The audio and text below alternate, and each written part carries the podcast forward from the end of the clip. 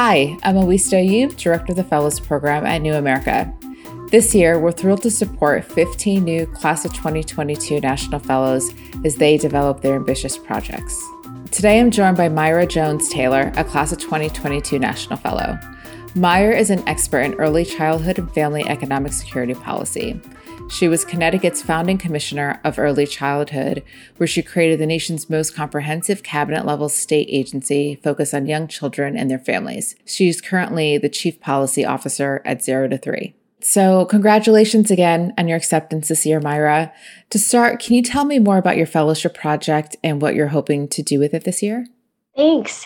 Yeah, you know, I have been working on this issue, thinking about childcare and the way we talk about it, the way we think about it, and in particular, the the women, predominantly women who provide the care, uh, for almost two decades now. And so I'm really hoping to get this story out um, from the perspective of the women who provide the care uh, in the context of all of these this kind of this major shift in the way we talk about childcare the way we think about the actual work that is happening and what's happening with young children so and this is all happening at a time right when childcare has received unprecedented um, national attention because of the COVID pandemic. So, really hoping to get this story and this conversation out into the public discourse um, as we're really thinking about reshaping the care that children receive outside of the home and um, centering the women who provide it.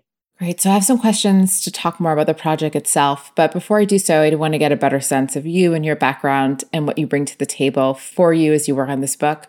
So you have a, a long career in childcare. You've researched providers at the local level as well as looking at um, state level policy issues. And so I'm curious about how you've seen childcare and the discourse around it change throughout your career. When I started researching childcare as an ethnographer, it was early 2000s.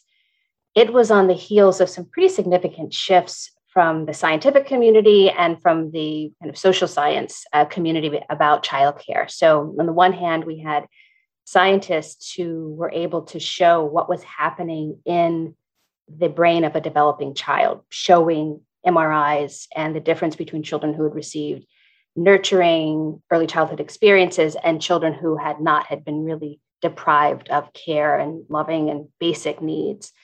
Uh, so there was this explosion of interest what is happening in the develop you know the brain of a developing child and recognizing that childcare providers are really critical in um, children's development there is also this research that was coming out of economists like james heckman nobel laureate who showed that there's a return on investment in investing in childcare and all these things so all these kind of social science and science conversations are happening and there's this recognition that, oh, wait a minute, this is not just babysitting, this is education. Uh, and there's a real shift in the way people, policymakers, started talking about the care that children receive outside of the home and the role of the childcare providers in shaping the development. And what happened was this hard pivot to thinking about it as education and these childcare providers as educators.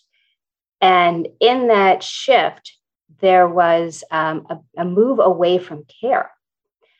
Uh, there was this idea that, wow, this is academic, really. Like this, we, we have to think about this in terms of the same way we think about what happens in a K to 12 setting, but for younger children. And so there's a real focus on um, there's this kind of push down uh, approach of what was happening for young children in preschool settings in particular, that it should look somehow more academic because there's this recognition that is education.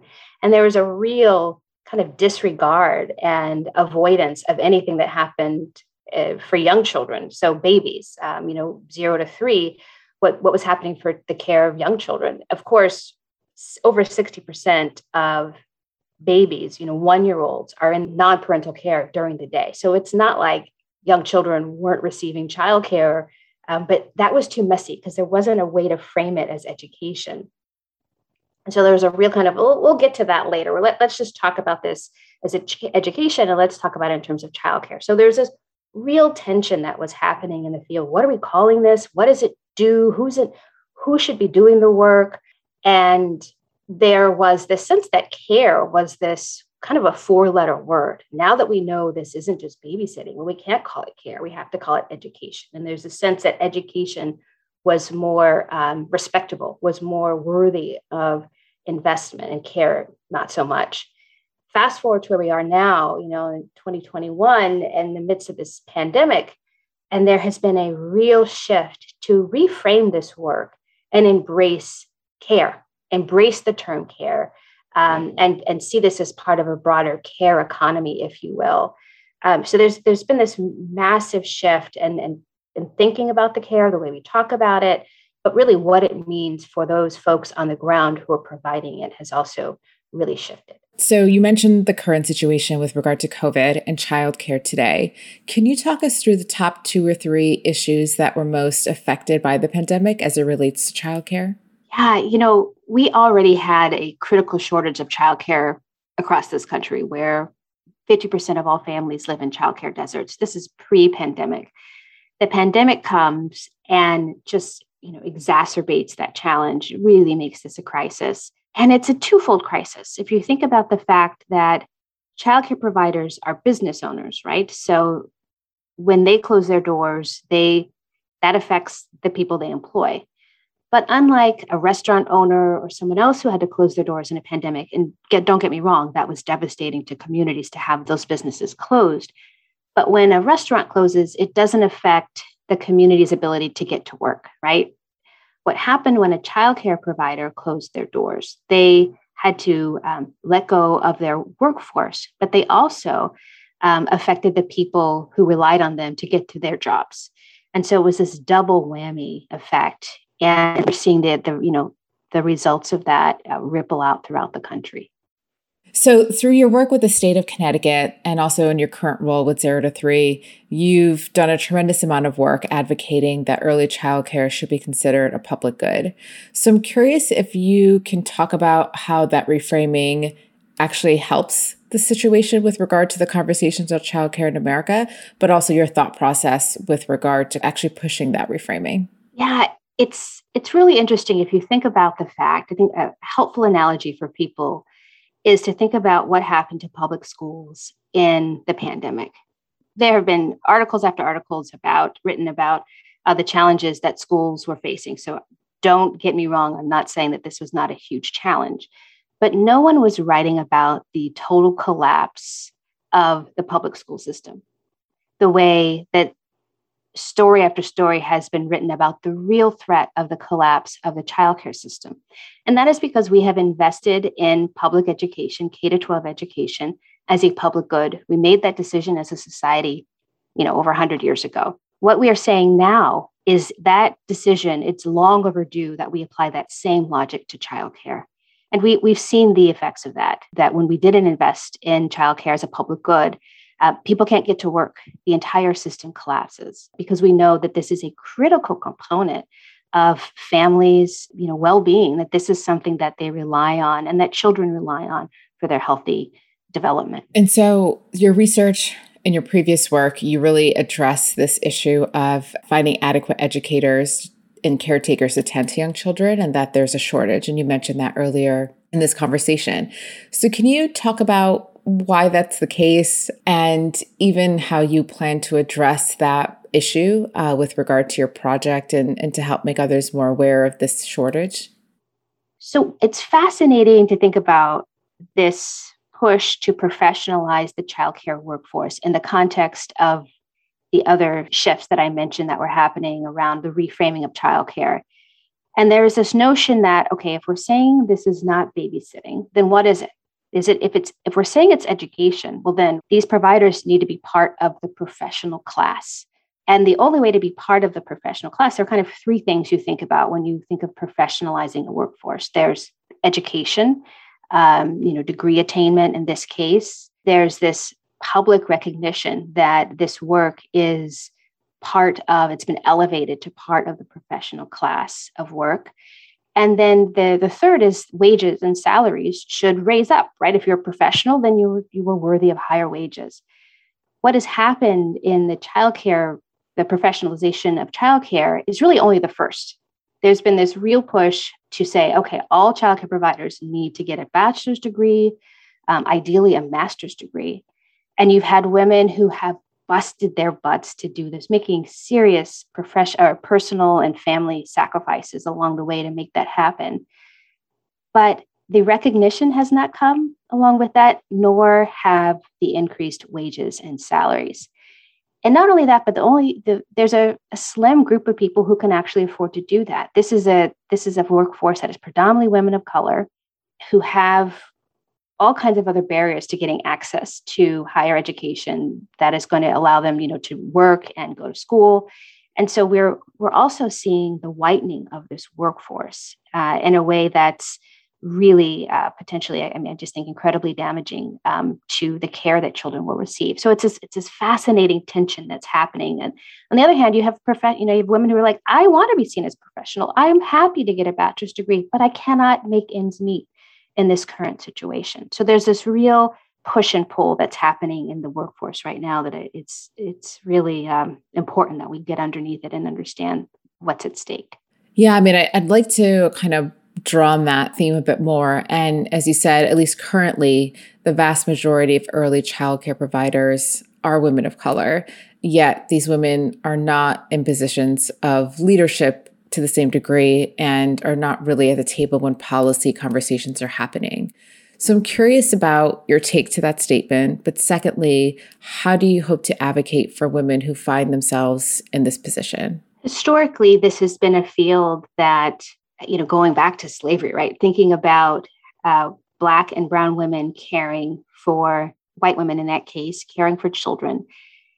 And it has been, if you, you know, layer on racism, you layer on uh, gender inequality, this has been a field that has been ignored, has been belittled. And at the same time we say they're doing the most important work. It's this it's this crazy mind meld or not mind meld this is um, gymnastics that are happening in people's minds where this is so important. We love you. Thank you so much. And we're going to continue to think that we can pay you low wages because you're doing this out of the goodness of your heart and what i try to show is that it, really telling the stories of, of women of color in particular who are not at the table i mean it's rare to see uh, Black and Brown women who are leading the conversation at the state and national level. I was definitely one of a handful. I mean, you think Barbara Bowman, you know, so she founded the Erickson Institute decades ago. She was a leader in this, but there are very few women of color who have been at the table pushing for these um, for these changes or really saying like this is going to be the impact. And so what I'm trying to do with this book after my years of ethnographic re- research in communities, and then as a leader, the person who then had to um, apply some of these policies to uh, communities, I, I, really try to show, on the one hand, the importance of having uh, women of color in leadership. The fact that I, um, my family story is one where my mother, I was expelled from childcare because we were poor. Um, and then you flip over, and I, I had privilege. I was able to afford childcare, um, but was still talking to women who were really grappling with these challenges. I brought my personal story. I brought all of this, the stories of the women that I um, met with over the years in my role as a state leader for this system. And we made some decisions to say, you know what, we're not, I know the impact this is going to have on Black and Brown communities, and we're not going to do it. We're actually going to swim against the tide of what um, was the prevailing kind of public rhetoric and policy agenda for childcare. And that comes from, I argue that that is because I am, I was a leader who had lived experience with lack of childcare uh, and really connected to women who had that experience. And so this is all to say, I think it's really important when we think about who is in leadership positions that they have a real connection to the work and, and understand what's truly at stake. No, you said that very beautifully. And and actually it's a great pivot to my next question about the book itself. And to your point, you said you hope to include your own personal story, but the story of your mother as a single mother, right, raising you. So what role do these more personal stories play in framing your subject matter for you as you think about the book and the narrative? I was trained as an ethnographer to always be attentive to what my person, what I brought to the story, what I brought to the issue personally. I think there is before this idea that objectivity is is important and that you can't bring yourself into it. And and we know that that's just not the case. We know we always bring ourselves into the research even if it's you know crunching numbers whatever. I really lean into that because i think it's important to be able to make that connection. So people see the connection between everyday lives and policies and how they are lived and the consequences of, of policies that are uninformed and don't are not attentive to the needs of those who are directly affected by it. So i really lean into um, the personal story. And you know you think about how decisions are made on the hill the white house. I mean they're constantly right now in the middle of all this advocacy saying we need stories. Give us stories. Tell us about what's happening on the ground. And so what i hope to do with this book is to do just that. Tell the stories of what is really happening uh, so people understand that these are not neutral decisions. They have real life consequences, and we have to be attentive to them as we make policy. So, from 2013 to 16, you served as the first ever commissioner of the Connecticut Office of Early Childhood. And I believe it was only one of four agencies of that type um, in the country. And so, what were some of the challenges that you found in leading this new agency, and how did you work through them? Oh my goodness, there were so many. It was an incredible opportunity. And here I am, this young Black woman. I was the youngest woman in the governor's cabinet. I was one of a handful of people of color. Uh, I was the only person who had young children, the only woman who had young children at home. So that in and of itself was just, it was a lot. But there were all kinds of, you know, there, there was once this real interest in creating this new agency. So I was you know part of the team that created actually created an agency government agency from the start. And there was a lot of push. There was a lot of people trying to um, influence what they thought this should be um, down from the name. I mean the fact that it's called the connecticut office of early childhood instead of the connecticut department of early childhood was because i had uh, a white man who was furious. Uh, this is a much longer story but was um, really assuming that this agency was going to be folded into his department. And the governor decided not to do that. And this man threw a fit, essentially, and was able to take it down a notch. And so it would not have, be called an office. It would not be called a department. It would be called an office. Although in legislation and everything else, it was exactly the same. Um, so there are all kinds of little things like that that happened that I just had to put my head down. I was initially wasn't even called a commissioner um, you know, so there was this these subtle ways of kind of keeping me, putting me in my place, um, and putting early childhood in its place. It was this sense that early childhood is is a lesser issue, and so I bring a lot of that kind of what it means to advocate for young children, what it means to be a woman of color doing this work. I bring that story um, to this conversation, and that's that's minor. You know, then there's just all the other work of doing start i like to say i did startup in government and bringing together a new culture and really making the case for why this was so important. It, it was an incredible ride but um, you know i still have the the battle scars in um, in some ways because it was it was not easy. So it seems like childcare is having a moment right now in a really good way with the biden administration committing 40 billion dollars in childcare assistance as part of the covid relief plan so I'm curious about how you'd like to see policymakers capitalize on this moment and on that impact of what $40 billion could mean. What would be your advice to policymakers in terms of being able to see that impact long term versus short term? So the $40 billion is a down payment, and it was incredible. I mean, it was the reason why we did not have that total collapse of childcare at 100%. We would have seen a much starker set of realities if that had not happened. But we know it costs more than that. So we have been advocating, um, you know, childcare advocates have been pushing to say it, it's it's at least that every year. So um, as we're building out this plan, this goal to have at least 400 billion dollars in childcare and early learning across the board, it's out of the recognition that this is the first step to creating this as a real public good we have to know we can no longer assume that parents can bear the brunt of this um, so something i say often is you know parents cannot afford to pay any more for childcare and childcare providers cannot afford to be paid any less And so we have to see this as a real public investment.